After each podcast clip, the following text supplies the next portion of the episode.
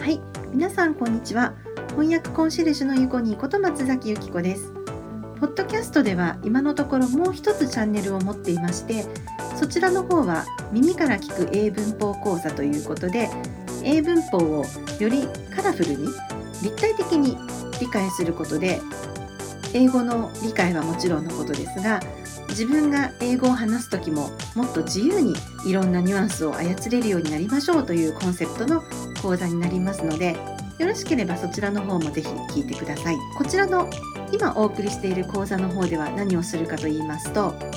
ラテン語とギリシャ語のルーツを知って英語の語彙を増やしましょうという講座になります。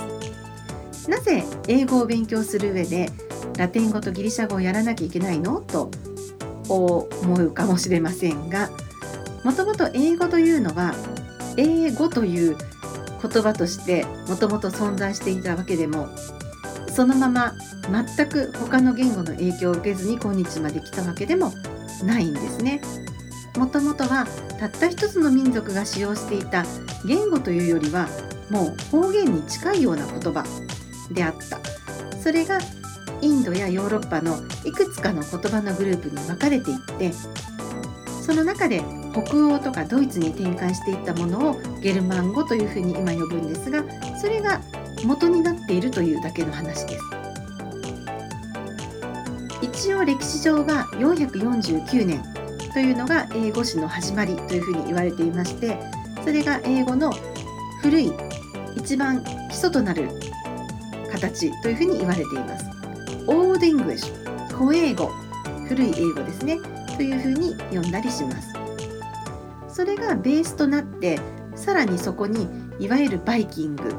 であったりノルマン人、まあ、フランスの一貴族なんですけれどもの侵略を受けたりまたは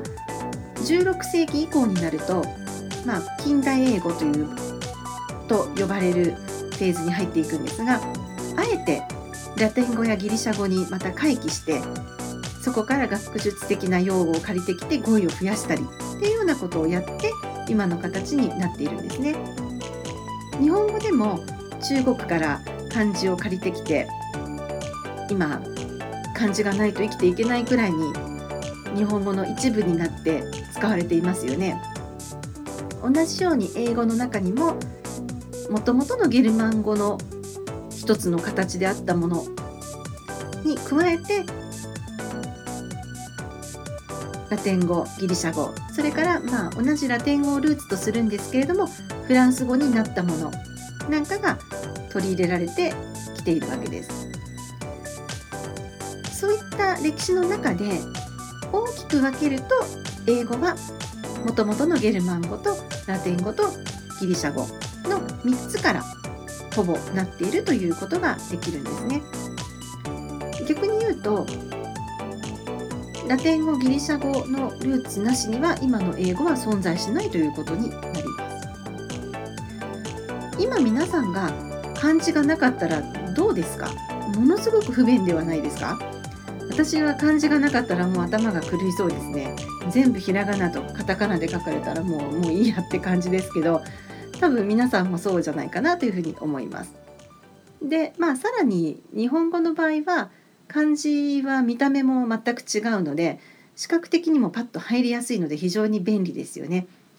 英語の場合はいわゆるまあアルファベットっていうのは実は英語にだけ使うわけじゃなくて一つの文字の単位なんですけれどもいわゆるそのローマ字って私たちが呼んでいるアルファベットで全て書くのでどこからどこまでが ゲルマン語なのかどこからどこがギリシャ語なのかなんていうことは見た目からは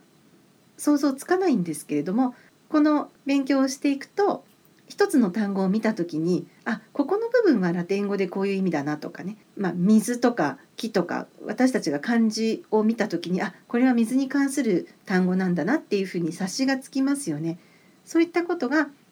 同じような文字で書かれている中でも浮き上がって見えてくるようになる。それが趣旨になります。ネイティブの子どもたちもですね今は小学校34年生からこのラテン語とギリシャ語の基本的なものを覚えるように推奨されています。なので私の教室ではネイティブの子どもが使うラテン語ギリシャ語ルーツの教科書っていうのを全部英語で読んで楽しく勉強するような講座もやっているのでもし都内にお住まいで新宿に通える方がいらっしゃれば是非1月の13日から、えー、と毎週土曜日やってますので来てみてください。みんなで話しているとどんどん話が広がってあれもこうかなこれもこうかなっていうのがどんどん広がっていくので結果的に1日で1時間半で20単語やりますっていうふうに言っているんですがまあ軽くその倍くらいは行くようになります。では次回から早速毎回1個、まあ、1個の予定ですが増える可能性はありますねの語源を取り上げてそれについてお話をしてで少しでも多くの単語を覚えていただけるように楽しくお話をしていければなというふうに思います。ということで今日はまず導入部門のイントロダクションだったわけなんですが実はイントロダクションにも語源が大きく関わっています。イントロ INTRO イントロというのは何々の中へ。それからダクト DUCT は導く。最後の ION は名詞化するものですね。3つのパーツから出来上がっています。イントロダクションが導入部門。イントロデュースは聞いたことありますよね。中に導くという意味です。ダクトってお家の中にありますよね。通気管管ですね。管クトって言っちゃってるので逆に日本語のこの送水管とか通気管っていうのがピンとこないですけどまあ何かを運ぶ導く管のことをダクトっていうわけですがそんな感じで導入でも紹介でもいいけど何かの中にどんどんこう引き込んでいくんだっていうふうに考えると少しまたカラフルに立体的にこちらの方も思えてきませんか？ということで私が大好きなこの語源の講座ポッドキャストでお送りしてみちゃおうかなというふうに思っています。ぜひコメントとかご質問があれば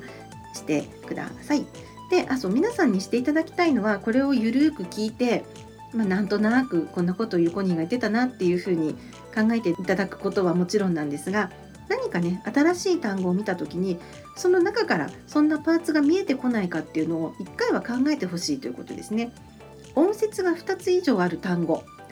まあ早い話がパッと見長い単語です。アルファベット10個以上とかっていう説もありますけれども長い単語を見た時に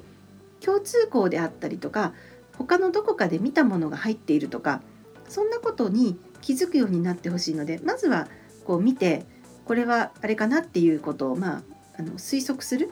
で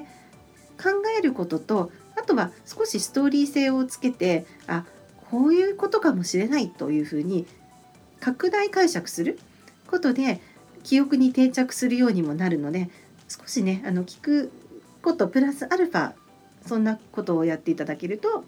効果的かなと思います。では次回から早速語源の勉強を一緒にしていきましょう。